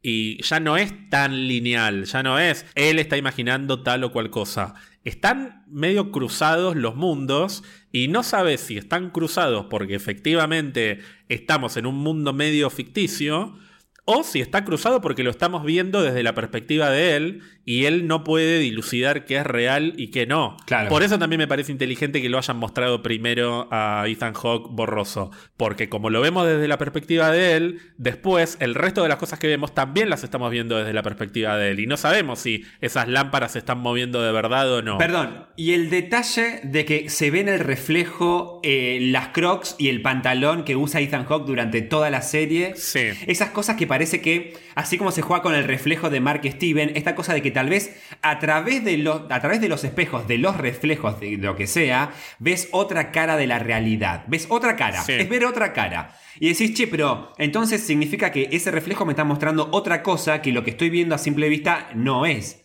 O son distintas caras de, de, algo más grande, no sé. Es como que me gusta esta cosa de decir, che, significa que eh, atravesé el espejo, básicamente. Vine del otro lado del espejo. Es una cosa así media rara. Sí, y a la vez, lo primero que hace Mark cuando despierta en este lugar es buscarse a sí mismo, o Sí. mejor dicho, buscar a Steven en el reflejo, y no lo encuentra. Y por primera vez hay una situación de angustia porque no encuentra a su otra mitad. Sí. Por eso después, cuando encuentra ese sarcófago, lo abre y sale Steven, y los dos se ponen re contentos Re de encontrarse y se abrazan, a mí me, me puso la piel de gallina ese momento, sobre todo la segunda vez, porque lo que siento que va a terminar pasando es que lo que hasta ahora era la principal debilidad de Steven, que era su mente, entre comillas, fracturada, ahora va a ser su fortaleza. No puede confiar en absolutamente nada de lo que pasa en ese lugar, pero puede confiar en una sola cosa, que es su otro yo, Sí. que es Steven. Y están los dos juntos y van a tener, no solo van a tener que trabajar juntos, sino que quieren estar juntos porque se abrazaron. ¿no? Ya no son dos personas que, bueno, no nos queda otra, pero tenemos que trabajar juntos. No, se necesitan y quieren además estar uno al lado del otro porque son la prueba de que no están locos. Exacto. Entonces, de una manera medio irónica, el hecho de que él sufra de una identidad disociativa ya no es más un padecimiento para él, es la prueba de que está sano. Y eso me parece bellísimo como mensaje. La idea de, bueno, ¿sabes qué? Sí, somos dos personas o más, ahora veremos, en un mismo cuerpo. Pero eso no es una debilidad, no es una enfermedad. Es nuestra fortaleza y lo vamos a usar para salir de este lugar y reaparecer en la pirámide, donde sea, que es lo que me parece que va a pasar de alguna manera. Sí, sí, sí, Este- sí. este- esta especie de limbo, no sé qué es este lugar, para mí es el último refugio de Konshu, por decirlo de alguna manera. Y por eso no me parece tan, eh, tan desacertado lo que vos dijiste al principio. Yo siento que ese simbolismo de que él se vaya hacia la luna es, bueno, morimos, porque Mark muere en los cómics más de una vez, pero mientras Konshu nos pueda revivir, estamos acá. Es una linda metáfora de cómo uno puede reconciliarse consigo mismo y hacerse amigo de uno mismo. Con, eh, además de unas cuestiones de tal vez diagnósticos o eh, salud mental y todo eso. Es una linda metáfora de amigarse, quererse a uno mismo con, todas las, con una o todas las personalidades que uno tenga en la cabeza. Me gustó em, no solo el abrazo que se dieron, sino de que están haciendo equipo. Y me encantó esta. y después a, nivel de efectos especiales, me encanta ver a dos Oscar Isaacs ahí dando vueltas. porque hasta caminando y avanzando son diferentes. Es buenísimo. Actúan distinto, caminan distinto, gritan distinto. Sí, sí. Cuando aparece la hipopótamo, gritan de. Eh, los dos están cagados en las patas, pero te das cuenta de que uno es Mark y el otro es Steven. Steven se lleva las manitos como, como un gatito. Y el otro está más eh, como espantado, tirándose para atrás, pero en otra pose completamente distinta. Y mientras están caminando, Mark está más listo para la pelea, mientras que Steven está más sigiloso tratando de no hacer ruido. no, es maravilloso, pero así como en los capítulos anteriores la actuación era tan distinta, fíjate que acá se mueven como dos personas diferentes, pero comparten el mismo miedo. Los dos están igual de asustados y los dos están igual de aliviados por encontrarse uno al otro. O sea, está llevando la actuación a un nivel en el cual son dos personas completamente diferentes, pero además subrayan un punto en común. Que los dos están asustados, que los dos están contentos de volver a verse, etc. Es maravilloso lo que está haciendo Oscar ¿Y lo puede hacer por tres? ¿Vos decís que puede llegar a, sumar un, un, personaje más? Un, un, fragmento más? ¿No está como ya súper eh, subrayado? ¿Qué hay adentro de ese segundo eh, sarcófago? Claramente está golpeado. Y, eh, perdón, además. Que además está de pie. Está de pie, pero además, ¿no sentiste que está de una manera más violenta golpeando el sarcófago? Súper violento. Que, que Súper violento. Cuando Mark se acerca a Steven, ¿no sentís la desesperación de alguien que está con mucho miedo y golpea? Es más, hasta siento que Steven está golpeando con la mano abierta y este está como dándole piña al sarcófago desde adentro, como diciendo. De hecho, fíjate que lo miran y, hace una seña a Steven como que sigamos. Y Steven se queda para mí un poco como diciendo, como señalando como si no vamos a hacer nada con eso. A mí me dio esa mm. sensación. Pero... O sea que por ahí Mark sospecha que hay alguien más en su cabeza. o pensar que simplemente dijeron, no, no abramos esto porque por ahí hay una momia. Mark tal vez sabe de la existencia de esa parte, solo que justamente la tiene encerrada ahí y no la quiere liberar. ¿No pensaste que lo iban a abrir en ese momento? Y que se iban a. Y el capítulo terminaba con la sorpresa, entre comillas, de que hay un tercero. Ger, me pasó lo mismo que a vos. Sentía que el capítulo tuvo como 10 oportunidades para terminar y la siguieron estirando diciendo, pero ¿hasta dónde nos van a llevar? De hecho, no pensé que aparecía la hipopótamo y era como. hola, y acá termina. Y como, ¿qué? y aparte podría haber terminado sin que dijera hola y también sería gracioso, pero encima dice hola y es una tierna. Es, más tierna. O sea, ya quiero el Funko. Mal, mal. ¿Qué te pareció? Ahora sí, hablemos de esta diosa, porque es una diosa, la diosa hipopótamo. Sí, para mí es eh, Tauret. Es que Es una diosa que tiene cabeza hipopótamo que aparece en Lost. Ah. Una figura mega archi recontra importante para la mitología de Lost. Que es la diosa de la fertilidad. La fertilidad de, la, maternidad, porque muchas, mucha, mm, en muchas representaciones aparece embarazada ella. Eh, o sea, la panza que tiene es de embarazada. Así que no solo fertilidad, sino, bueno, es básicamente lo mismo, ¿no? Es fertilidad y maternidad. Pero siempre estuvo asociada, más, más, asociada justamente a, como a cosas buenas, para decirlo de alguna manera, como bondades. Es como, no es tipo, eh, no sé, Anubis, Sed, o, cosas más, más turbias, pone, ¿no? Como diciendo a Poseidón, ah, el dios de los mares, pero es, muy garca. Esa es como toda buenita, más o menos. Tengo una teoría sobre esto que no tiene que ver directamente con el cómic, el famoso cómic este que te digo del manicomio pero tengo miedo de, de spoilear algo. Voy a ser lo más cuidadoso posible. A mí me da la impresión de que este refugio en el que pueden llegar a estar Steven y Mark, y tal vez el tercero, tiene que ver con Konshu. Por eso lo vemos que se va hacia la luna antes de que aparezca el manicomio y todo esto que ya hablamos. Y también, o eh, en lugar de tener que ver con Konshu, no sé, hay que ver cómo, cómo lo trabajan, tiene que ver con el lugar en el que están todos los dioses encerrados. Entonces, como Konshu, entre comillas, murió y todos los demás dioses están ahí atrapados en las estatuitas, Mark y Steven, al morir, van al mismo lugar, porque tienen algo de Konshu en, su cuerpo. Y por eso está Tauret ahí, porque Tauret debe ser una de las diosas que están ahí atrapadas en una estatuita en, en la pirámide de Giza. Entonces por ahí hay más dioses en este manicomio. Por ahí todos los dioses que están atrapados en estatuitas aparecen en el manicomio, incluyendo Konshu. Y eso es lo que le permite a Mark de alguna manera revivir, porque se reencontró con Konshu en el más allá, por decirlo de alguna forma. Claro. En un limbo, como vos decías.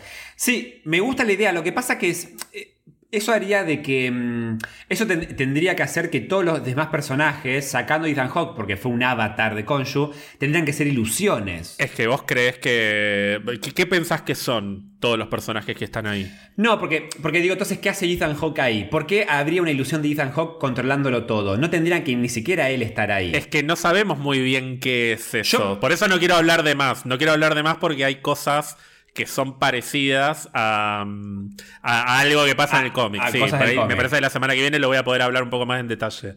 Pero Sí. tengo mi teoría sobre por qué está Ethan Hawke ahí y no lo quiero decir. Yo quiero saber una cosa. No voy, a, no voy a dar detalles, pero quiero saber si te vuelcas más hacia una teoría o la otra. Lo que vimos es más obra de Ethan Hawke porque tiene el poder de Amit y está creando toda esa ilusión. O tiene que ver más con Konshu o algún otro dios que le está dando una mano al ex avatar, eh, al avatar de Konshu. Lo segundo. Lo segundo, ¿te volcás más para eso? Sí, no necesariamente una mano. Tal vez esto está orquestado para que no salga del manicomio, de alguna manera. Ah, ok, ok, ok. Pero les va a jugar en contra porque están los otros dioses y, más importante todavía, porque Steven y Mark van a usar su identidad doble como una fortaleza y no como una debilidad. Bien. Eh, nada, igual eh, tampoco es que sé lo que va a pasar, estoy atando cabos, no quiero especular de más para no revelar algo de- del cómic No, que puede llegar a ser importante, pero no creo que esto sea obra de Ethan Hawke, ese es el punto. Ok. Me parece que Ethan Hawke se va a llevar una sorpresa cuando de alguna manera Mark reviva. Una otra pregunta que te tengo, a ver qué decís. Em, dos. ¿Notaste, sufrí, va, no sé si sufriste, pero ¿te hizo falta la, la ausencia de Moon Knight o disfrutaste re bien el capítulo sin que apareciera? Porque es el primer Cero. capítulo que tenemos que no está. Cero, Bien. cero, cero porque estaba preparado para que pasara esto. O sea, no me esperaba que apareciera Moon Knight. Eh, porque justamente Konshu está físicamente en otro lugar. Está en la pirámide de Giza Sí. y ellos están en otra tumba. Dije, todo este capítulo va a transcurrir en la tumba. No lo van a liberar a Konshu. Y es un poco la gracia también. A ver qué hacen sin el poder de Moon Knight en un escenario en el que además Steven es particularmente útil. Porque está bien Claro. que haya sido Steven el que entró y no Mark.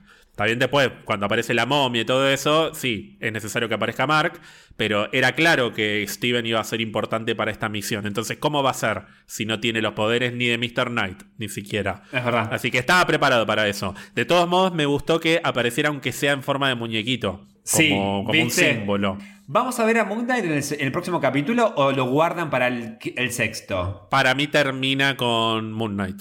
Ok, Eh, La última escena es con Moon Knight. Sí. ok. Me estás preguntando todo a mí y no te pregunté nada a vos. Eh, por el hipopótamo, por. Ah, no, no. el- el- Perdón, no, el hipopótamo hablamos poco, perdón. Em, sí, me, me encantó. Es más, te voy a decir de mal, no de maldad, porque vas a decir qué malo que sos, pero es la verdad. Dijo solo un hola y me convenció más que tres capítulos de la voz esa de mierda digitalizada de Konshu, boludo. O sea, no me joda. Tanto les costaba. Eso pasa, eso pasa porque quieren contratar a un actor muy famoso para que la gente diga, ¡Uy, la voz es de Jake, Murray Abraham! No sé cómo carajo se dice. Y, y después, ¿quién carajo? No es. Este, Ah, bueno, pero malísima la voz. Al pedo le pagaron los millones de dólares para poner la voz. En cambio, este hizo, ¡Hi! ¡Hola! Y ya está. Diosa, diosa hipopótama. Hipopótamo, digo. Te cuento que la voz de Tauret es Antonia Salib, que no tengo la más puta idea de quién es, Grosa. pero ya amo. eh, somos fans. Sí.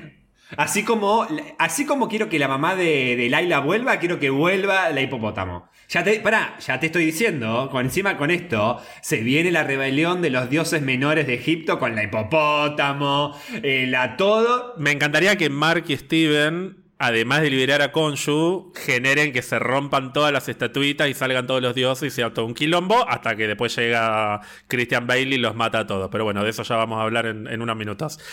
¿Qué expectativas tenés vos para la semana que viene? ¿Crees que va a aparecer Moon Knight? ¿Se lo guardan para el final? A mí me gustaría que aparezca Konshu, pero que no aparezca Moon Knight en todo el capítulo, salvo ponele, como vos decís, tipo, eh, aparece que se convierte en la capa, viste así, y termina así el capítulo. Tal vez sí me gustaría que un poco más de Konshu, por más que la voz no me guste, pero lo que sí quiero es ver más dioses. Más dioses egipcios, me encantó. Eso sí quiero verlo. Y no solo los avatares, sino dioses como, los dioses, como Tauret. Exacto, los dioses eh, en su representación mitológica mm, tradicional, digamos. Y me gustaría. No creo que pase, pero me gustaría.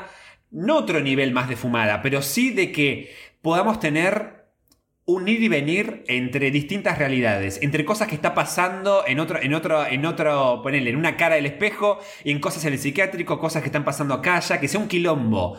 Siento como que bien ordenado, pero que sea eh, estructuradamente desordenado. ¿Se entiende lo que digo? O sea, que se entienda lo que está pasando, pero que sea un quilombo de que va y viene. Eso quiero. Yo creo que el próximo capítulo tiene el potencial de ser el mejor capítulo de la serie. Posiblemente. se basan en, el manicomio y en los, en los eventos del cómic de Jeff Lemire, que hay mucho más al margen de lo que es el manicomio y esto es real o esto no es real. Hay otras cosas que son emotivas y que van en línea con esto que yo te decía que quiero ver, que es Steven y Mark no solo reconciliados porque tienen que trabajar juntos, sino porque quieren estar juntos, porque se aceptan a sí mismos, que va un poco en línea con lo que pasa en ese cómic.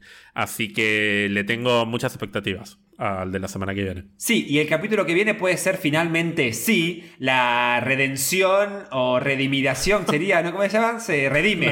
se, se, redime este, Mohamed. Pero tanto se tiene que redimir, pero ¿qué te tiene que besar los pies a esta altura? Pero parece que hizo Morbius. Estoy jodiendo. El tercer capítulo me re gustó de Moon Knight. Así que te estoy, jodiendo porque a vos sos el defensor número uno de Mohamed. Y yo banco a los, a los amiguitos. Pero por accidente, porque no puedo creer que le hayas caído con más maldad a ese pobre hombre que al director, a Daniel Espinosa, al ladrón ese, que, no sabe cómo justificar la película que hizo. Él pidió perdón. Pidió perdón por lo que hizo. No, no pidió perdón. No pidió, perdón? se lavó la mano. No importa. Ah, dejemos de hablar. Hoy, eh, me pasaron un chiste muy gracioso que es. Eh, fue noticia la persona que vio más veces Spider-Man No Way Home, que la vio 240 y pico de veces. Y también fue noticia porque se convirtió en la persona que más veces vio Morbius. La vio dos veces. Ah. Boludos, dale, no dan, pero ni siquiera te dan ganas de sacar la entrada de cine. No, no hablemos más de Morbius que hay gente que no la vio. Sí. Expectativas para la semana que viene, entonces. Estamos muy ansiosos. Muy ansiosos, muchas ganas de ver dioses. Le pongo todas las fichas eh, de que además.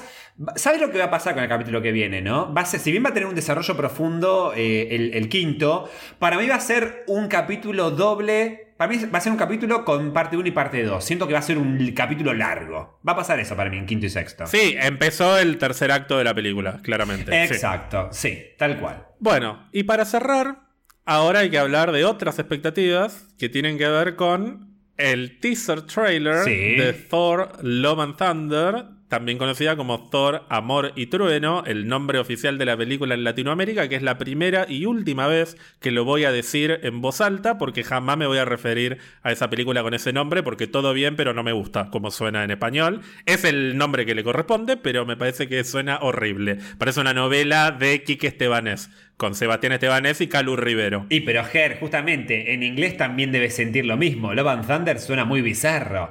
No, ¿sabes qué pasa? Sí, pero, pero tiene una potencia que Amor y Trueno no tiene. Pero no, eh, nada, no es culpa de, la película ni del idioma, es así. No, porque ¿sabes qué pasa? Thor, Love and Thunder parece el título de un disco de Metallica una, o de ACDC, una cosa así. En cambio, Thor, Amor y Trueno parece eh, el reencuentro de Osvaldo Laporte con Solita.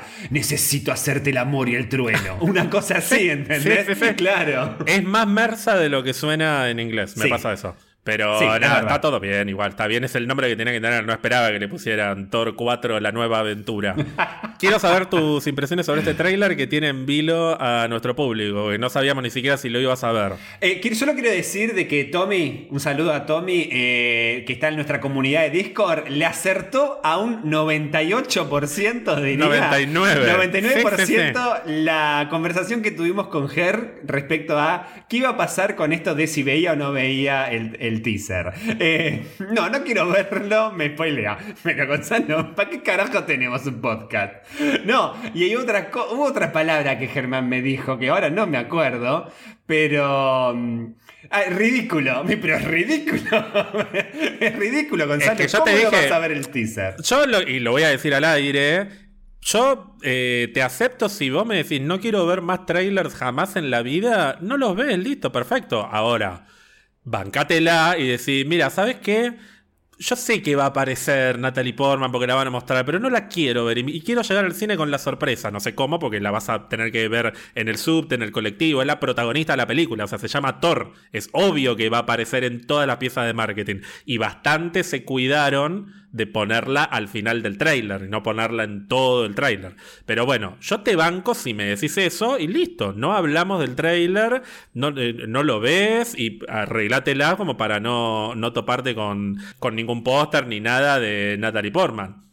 Ahora, no seas ridículo, te dije de alguna manera, como de, feo de- cómo me de- trata. de enojarte, Sí. enojarte porque muestran, o sea, no es que mostraron algo mega secreto, por algo apareció en la Comic Con con el martillo. De hecho, te voy a sorprender. ¿Qué? Yo lo que pensé cuando vi el tráiler y dije, esto se lo podría decir a Gonzalo, pero no se lo voy a decir para no eh, eh, inflar esto de, de su indignación porque mostraron a Natalie Portman.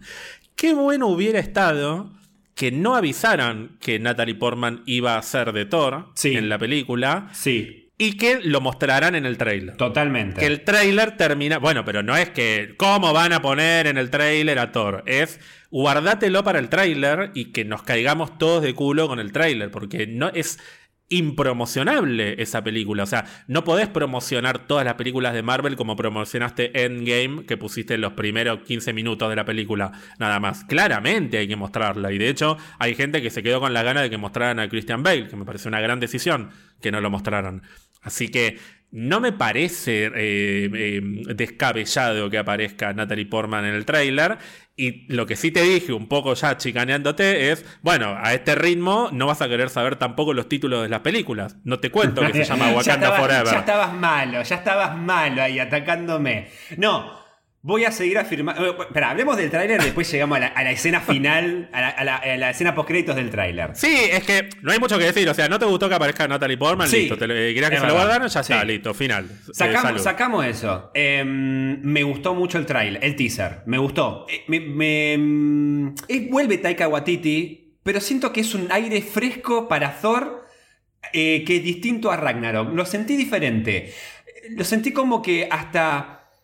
O sea, súper colorido el, el teaser y además siento como que va a poder ser un Thor más eh, desatado, más liberado y más eh, al, al molde y al gusto de Taika. No sé, me, gustó mucho, lo sentí como muy... Pudo haber sido más bizarro, más, eh, más chiste boludo y sin embargo me gustó esta cosa de, de plantear de entrada el tema de que Thor está buscando un nuevo camino. Me gustó que fueran por ese lado. Por más que eh, los escenarios que vi me encantaron todos, me gustó lo- las locaciones que había, me re gustó. O sea, mm, posta que me re gustó. ¿A vos qué, qué te pasó? A mí definitivamente me gustó, me gustó muchísimo el tráiler. Otra cosa en la que pensé que tiene que ver con vos es, siento que a Gonzalo le va a gustar que si bien mantiene el espíritu de Taika Waititi, es un poco más parecido al Thor de Dark World, Sí. que si bien es para la gran mayoría la peor La película peor. de Thor, vos has dicho en su momento, y yo medio que lo comparto, que es la película en la que más aparece lo que es el mundo de Thor de los cómics como lo conocemos. No solo por Thor, porque es el Thor más Thor de todos, porque pensá que veníamos del Thor de la primera con esas cejas teñidas, que como medio extraño, aunque la película para mí es hermosa, pero visualmente, estéticamente no es el Thor más lindo, el de la primera, por no decir que es el más feo. Y en Avengers está mejor construido el personaje, pero es una película de Avengers, no está Guard, está Loki, pero hay hay, un montón de elementos de la mitología de Thor que no están. Dark World es un viaje por los nueve reinos, están todos los personajes, los que quieran, Odín, la madre, los elfos, los enanos, los gigantes, todo. Tenés todo lo que es el mundo de Thor. Y en Ragnarok tenemos un viaje al espacio. Y mientras tanto, en la historia ve que es Hela en Asgard viendo una novela hasta que Thor decida volver a su propia película y pelear contra la villana. Una película que igual es maravillosa en términos de, lo que Taika hizo con la reinvención del personaje, con el humor, con algunos elementos, algunos momentos que mm, visualmente se ven muy lindos, pero para mí en esa película pesa menos el momento visual lindo como puede ser eh, Thor tirándose eh, con todos los rayos contra todo el ejército de Hela, que es una escena que está buenísima, eso para mí pesa menos que Odín muriendo adelante de una pantalla azul. O toda la, secuencia, va, secuencia, toda la, la, hora y pico en Ragnarok, que directamente es un sketch. Ay, sí, toda esa parte de la película. Sacar era, ¿no? En sacar. sí. Y no solo en ese planeta. Las escenas en Asgard, salvo por ahí parte del final, también están filmadas como sin majestuosidad. Sí. Las cámaras puestas como si fuese una sitcom. Es una película que a mí me hizo mucho ruido cuando la vi, pero siempre destaco que se la jugó. Taika con lo que hizo y se la jugó Marvel, como para poder reinventar al personaje. Pero bueno, tenés esas cosas que no me gustan tanto, tenés a Hulk, que está metido muy como para... Ya, no sabían cómo hacer para vender a Thor.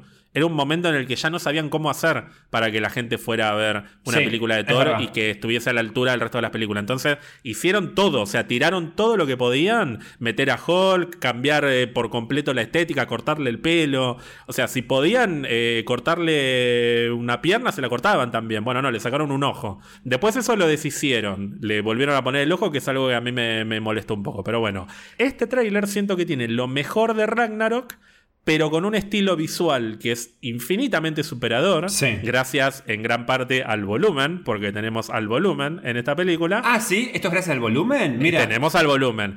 Y además, me parece que es menos espacial, aunque están los guardianes de la galaxia y, todo esto, pero me parece que los guardianes van a tener que ver más con los primeros 15-20 minutos de la película. Sí. Y es más mitológica, que es algo que en la tercera faltó. Y, y que en la tercera está Surtur, está Hela, hay elementos de, mitología, pero está, Valkyria. bueno, ni hablar, Valkyria y las Valkyrias, pero están muy dejados de lado por todo, la, todo lo que es el planeta sacar, por lo menos para mi gusto. Me parece que esta película va a estar mejor balanceada y además yo soy muy, pero muy fanático de los cómics de Thor de Jason Aaron, que los, los leí más o menos al mismo tiempo que salió Ragnarok, los empecé a leer, mejor dicho, y siguieron hasta, o sea, hasta hace muy poco. Eh, continuó la, como toda una historia larguísima que se planteó en los cómics de Jason Aaron, que incluyen a Gore, el carnicero de dioses, a quien no vemos en este tráiler, pero hay una escena que literalmente está calcada del cómic, pero no ah, es una exageración. Eh, la escena que está, mm, viste que hay como una criatura gigante muerta. Muer el cadáver, sí, que me encantó. Eso es literalmente un panel del cómic, de aparte de un cómic que mm, es súper reconocible. es un momento eh, muy identificable que está puesto como para que la gente que leyó el cómic diga, ah, listo, van a ser 100% lo de Gore acá.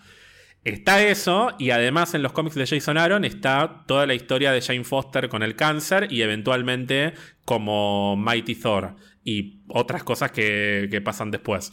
Así que me genera muchísima, pero muchísima expectativa que esta película se base tanto en los cómics de Jason Aaron, que además la Thor de Jane Foster es, está entre mis personajes favoritos, lejos. O sea, la historia que ella tiene tiene un nivel de profundidad y de, mm, emoción que, mm, me genera muchísima expectativa y a la vez me genera miedo. Por Taika Waititi.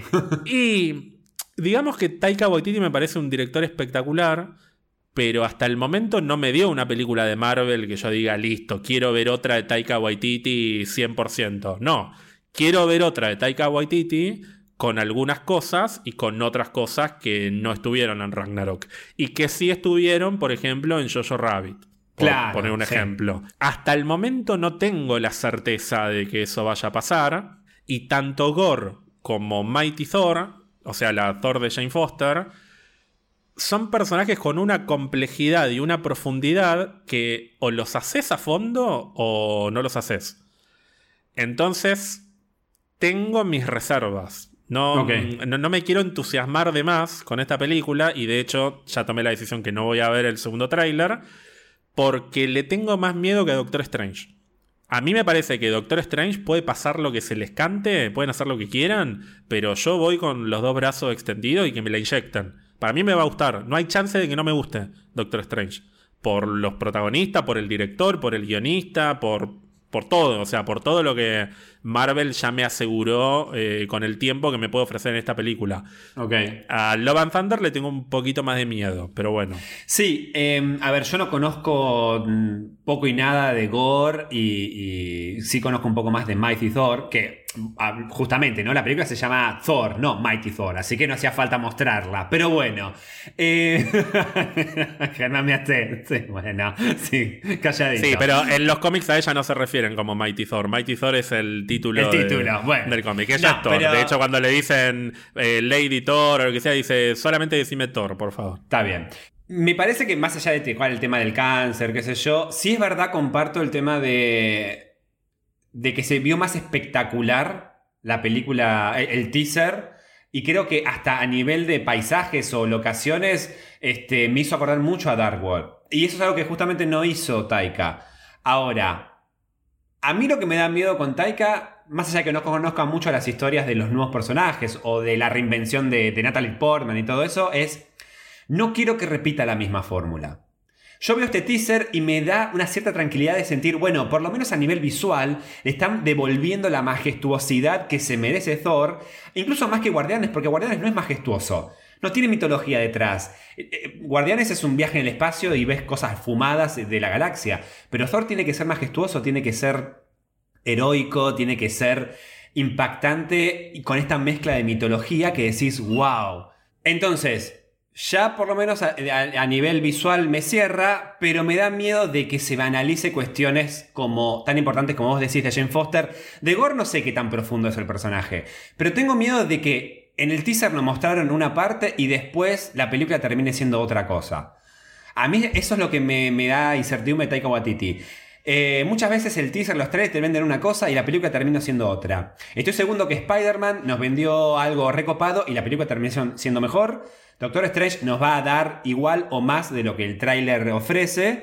Pero con el con Thor me da miedo, Taika. Por eso, es. Viste que yo siempre hablo de la fe y la confianza. Que en Marvel Studios tengo confianza, tengo confianza. Bueno, acá no tengo tanta confianza, tengo más fe. O sea, decido depositar toda mi fe en Taika y es bueno, estoy en tus manos, no me cagues porque no confío 100% en vos. En Sam Raimi confío, pero estoy seguro de que nos va a volar eh, el ojete. Doctor Strange. Pero no por los cameos, por, toda la pavada que habla todo el mundo. Por la película en sí como... Me parece que va a ser la mejor película de Doctor Strange. Bueno, tampoco hay tantas, pero va a ser una gran, gran película de Doctor Strange y que visualmente va a estar buenísima y que musicalmente está Danny Elfman. o sea, eh, es todo perfecto. Está bien que acá está Michael Giacchino pero de nuevo, es una franquicia en la que en cada película de Thor tenemos un compositor distinto.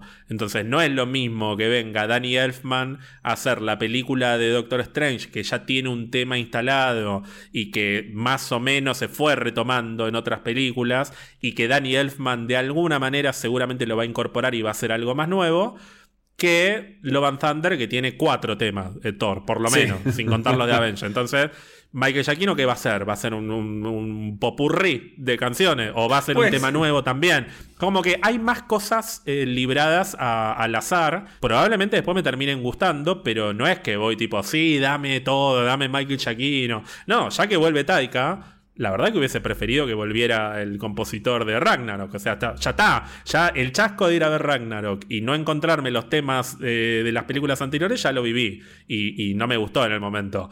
Entonces, ahora por lo menos que vuelvan los temas de Ragnarok que con el tiempo me fueron gustando. Bueno, son muchos detalles que tienen que ver con expectativas personales y fundamentalmente lo de Jane Foster y lo de Gore que hacen que tenga un poquito más de cautela. Eh, pero bueno, las expectativas están al 200%. Insisto, no voy a ver el segundo tráiler. No, no, me parece perfecto. Yo lo que espero es que en Marvel, no sé si el triunvirato, eh, haya tomado la decisión de, che, eh, Taika nos levantó el interés del público por consumir Thor.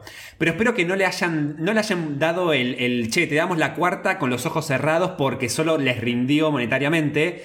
Espero que se hayan dado, pero con algunas condiciones. Como diciendo, che, pero queremos darle una vuelta a lo que hiciste. No te damos la, cuarta película solo porque no, te fue bien en recaudación y a la gente le encantó y pudimos reutilizar este Thor para después volcarlo a Infinity War y Endgame. No, me gustaría que no haya sido un contrato con- eh, firmado con ojos cerrados, sino que le digan, che, sí, tenés la cuarta, metele tu onda, pero necesitamos que esto levante, que vuelva esta cosa gloriosa eh, y mitológica de Thor.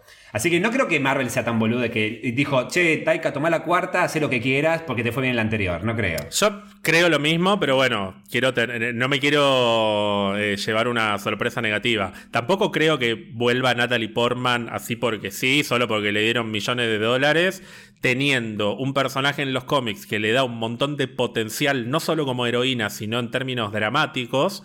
Y que después firme cualquier cosa y haga cualquier pavada, haga de, de la compañerita de, de Thor en la película y que no se explote el potencial del personaje en el material original. Y a ella se la ve re contenta con esta película, no es que es una película más y listo y la promociona cuando la tiene que promocionar. Habla, habló muchas veces de la película, está súper contenta, sacó unos músculos que parece... no sé, bueno, eh, ya sé que no te gustó que la mostraran, pero al margen de eso, ¿qué te pareció el diseño de Thor? No, sacando de que para mí era innecesario mostrar. ¿Me sabes que me hubiese gustado más? Que obviamente la muestren a Jane Foster. Ponerle, no sé, encontrando los fragmentos del, del Miol. Miolgir, Miol. Ay, se me fue el nombre. Mjolnir. Mjolnir, el martillo. O no sé, ella rubia radiante. Ay, mirá, Thor, me tenía el pelo. Qué sé yo. A otra cosa. Ya está, ya lo vi. Aparece, ya sabía que aparecía, pero la mostraron. Me encantó. o sea, si va a ser así el- toda la película, me encantó porque además tiene algo que a mí me encanta, el casco. Y tiene el casco. Nos quejamos mucho de que cuántos personajes eh, de cómics tienen casco y acá en las películas se lo sacan porque hay que mostrar la cara del actor o la actriz. No, bueno, ella tiene el casco. Divina. Sí, no sé si lo va a usar toda la película. No Igual, importa. eh, Pero, pero, por ejemplo, vos te quejaste de que la Capitana Marvel en Endgame no usa su casco. Y a mí me encanta Pero, el eh, casco. pero eso me pareció terrible. Me pareció terrible porque lo usa durante toda su película. Y no es que lo usa aleatoriamente, lo usa en secuencias muy puntuales. O sea, cuando Sí. sale volando hacia el espacio. O sea, es el casco de la Capitana Marvel para volar en el espacio. Entonces, ¿cómo puede ser que en dos, tres escenas súper puntuales no le pusieran el casco? Y eso para mí fue una desconexión brutal entre los equipos de producción que no sé cómo. Cómo, ¿Cómo se pasó? les escapó. ¿Cómo se les Porque no es que tenía que estar toda la película con el casco. Es solamente mientras vuela dos minutitos, ya está. Y después vuelve a mostrar su, su pelo corto, que también está bueno que se luzca. Sí. Pero, pero sí, no creo que esté toda la película con el casco, pero me parece que va a ser eh, va a ser parte de su look, definitivamente. Sí, o sea, sí, no, es, no es que eh, aparece y se lo saca y no lo volvemos a ver nunca más. Y me- el detalle del Mjolnir eh, reforjado me encantó todo. Em, sí espero, aunque bueno, no sé, pero espero que esta aparición de ella no haya sido el momento en la película en que aparece eh, por sorpresa delante de los ojos de Thor. Porque si no es como, ay, eh, a Thor lo van a matar, le van a hacer algo, ay, ¿quién lo va a llegar a ayudar a salvar? Y aparece ella. Sí, ya sé, me lo mostraste en- no en el tráiler, en el teaser, capos. Así que bueno, Eso. Para un poco loca. Indignadísima. Bueno, no vas a ver el tráiler de Black Panther, claramente. Se terminaron los trailers en el podcast Pizza Birra Marvel. Y de- los teasers se terminaron. Ahora, te iba a decir. Sí, una esta cosa. distinción de teaser trailer me da una paja para mí es lo no, mismo, teaser, pero bueno, no es, importa. no, es teaser, es teaser. Ahora, em, ¿qué te pareció las minis apariciones de los guardianes? Que, de hecho, Star-Lord habla en el tráiler. Bien, bien, moderadas. O sea, insisto, para mí los guardianes aparecen 15 minutos o 10 minutos. O sea, al principio de la película. No estaba Gamora. Mm, No, yo no la vi a Gamora. Cuando él está eh, dando. pero eh, puede estar recortada. ¡Ah, qué hijos de puta! Pero no, igual no creo, no creo. O No sea, para creo. mí Gamora en esta película no aparece. Aparece recién. Con suerte puede llegar a aparecer en el especial de Navidad, pero para mí se la guardan para la película. Sí, puede ser, puede ser. No tiene, tiene que pasar un tiempo en el que estén sin Gamora. O sea, Sí. la, mm, el reencuentro con Gamora tiene que ser una parte importante de la tercera película. El Sí. hecho de que no es nuestra Gamora, digamos. O sea, la Gamora de este grupo murió. No, no, sí. Y, y de hecho, teniendo en cuenta que la tercera es de alguna manera la última, por lo menos con este equipo, yo no, no creo que Gamora vuelva a ser parte de los guardianes. Va a pelear con ellos en el final de la tercera o en, en el transcurso de la tercera, pero mm, el grupo con Gamora ya no está más. No, no, no. Y me parece que está bien, está bueno eso. Está bueno porque es un, es un cambio, es una evolución, un crecimiento hasta el mismo grupo. Ya que hablamos de estética y con esto podemos terminar. ¿Te gustaría que cuando aparezca Gamora en, en la tercera, esta nueva Gamora, que es de otro año, tenga el look que a vos te gusta, con el pelo corto, más de blanco, eso? Y a mí me gusta el look de blanco y, mm, y pelo corto. Pelo corto verde. Pelo corto verde, Eh, como el del juego de los sí. guardianes de Square Enix. Sí, a mí es el look de Gamora que más me gusta, lejos. No creo que lo haga. ¿No? No, mm, no, no creo, pero me, me encantaría, sí. Es, un es el momento ideal, además, como para que lo haga, como para que quede recontra subrayado que es otra Gamora. Sí. O sea, se cortó por la suya, hizo. eh, tuvo sus propias aventuras, consiguió una armadura blanca, consiguió otra espada y se cortó el pelo porque pintó, no sé. Sí, sí, Pero sí, totalmente. es el look de Gamora que más me gusta. Y, sí, ojalá lo veamos.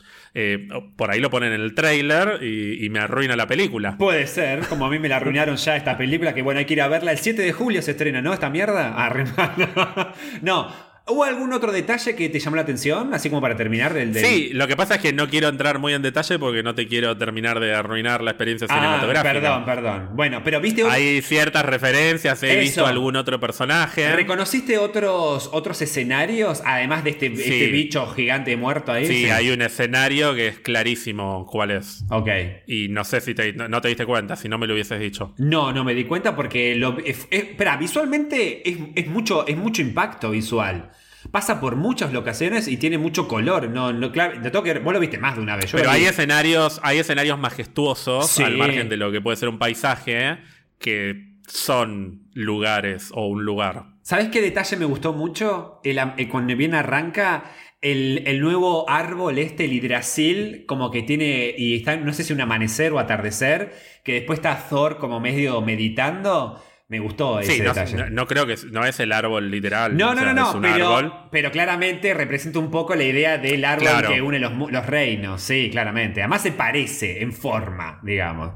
Ah, perdón, y Valkyria estaba de traje. Y porque es la rey de Asgard, Ah, y ah, que viene a ser como, como la presidente. ah, ¿eso era Asgard? Parecía un, un consejo de una junta directiva de una, una y de empresa Asgard, multinacional. del, del nuevo Asgard, que es, una, es un pueblo en la Tierra. Ah, pensé, pero pensé que era una empresa, básicamente. Bueno, está bien, puede ser, puede ser. Está, para mí está como con su junta, con su gabinete, digamos. Claro. Y aparece Korg también. Aparece Korg y aparece Miek también, Ay, que no, no lo viste vi. porque se lo ve, pues, se lo ve muy de costadito. Siempre, siempre está re desdibujado. Tengo que pausar para, eh, y hacer captura de pantalla para, para ver que está eh, Milk por ahí dando vueltas. Y aparece más gente, pero lo dejamos ahí. Ay, no, me no lo voy a volver a ver. Así que, listo.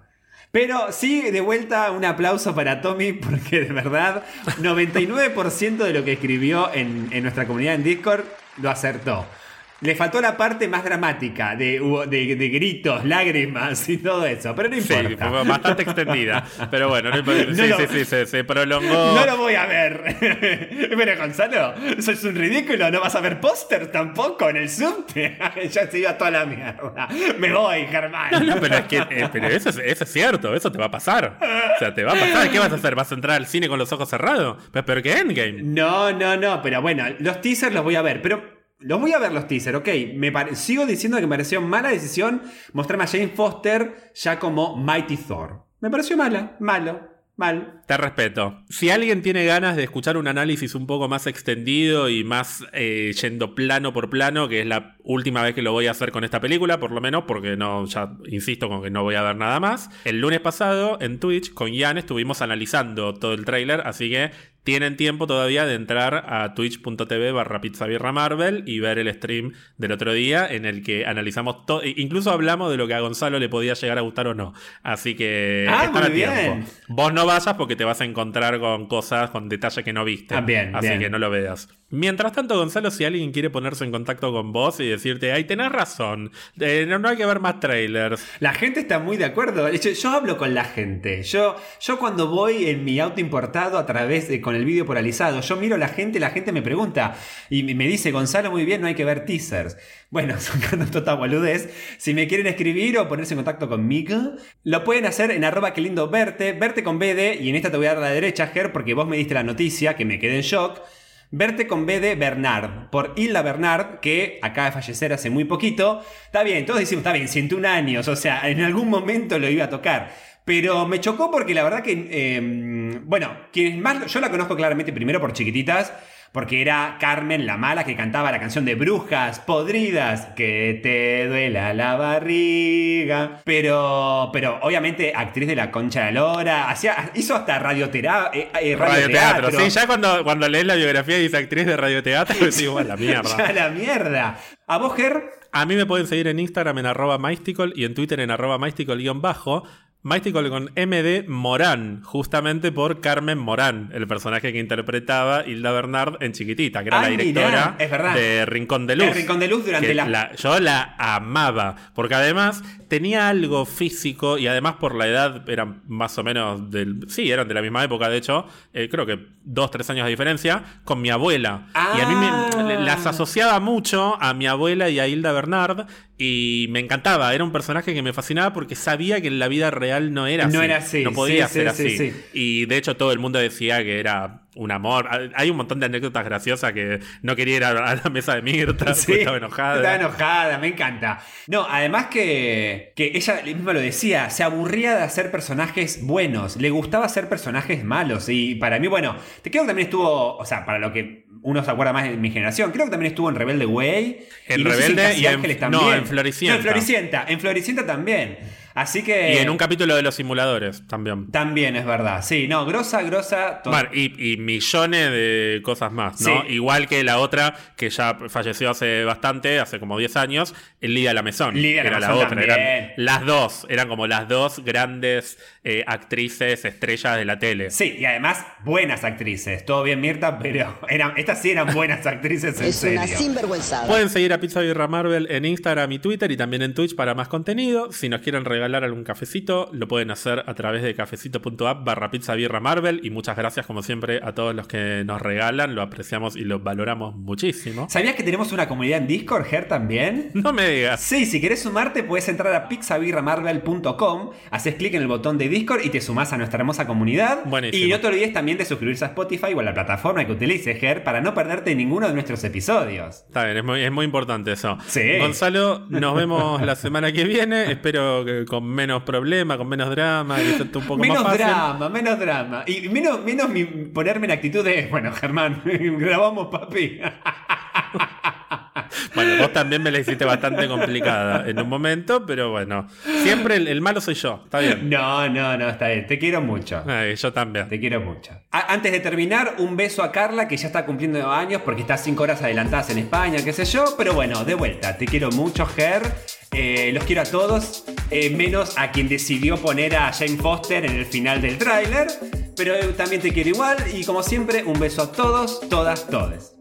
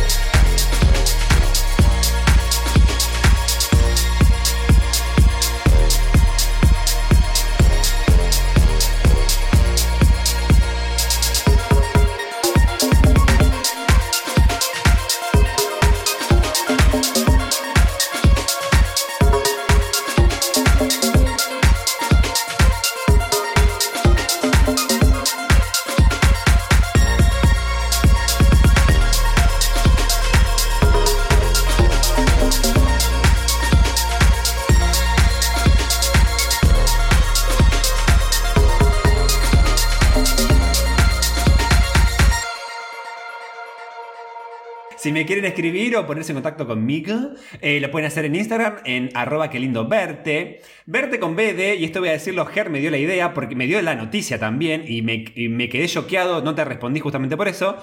Verte con BD Bernal, por Hilda Bernal, que acaba de fallecer hace muy poquito. Bernard.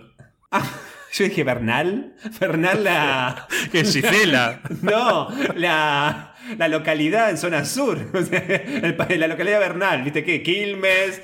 Ah, Gisela Bernal, la, la novia de Ford. Que con D final Bernal.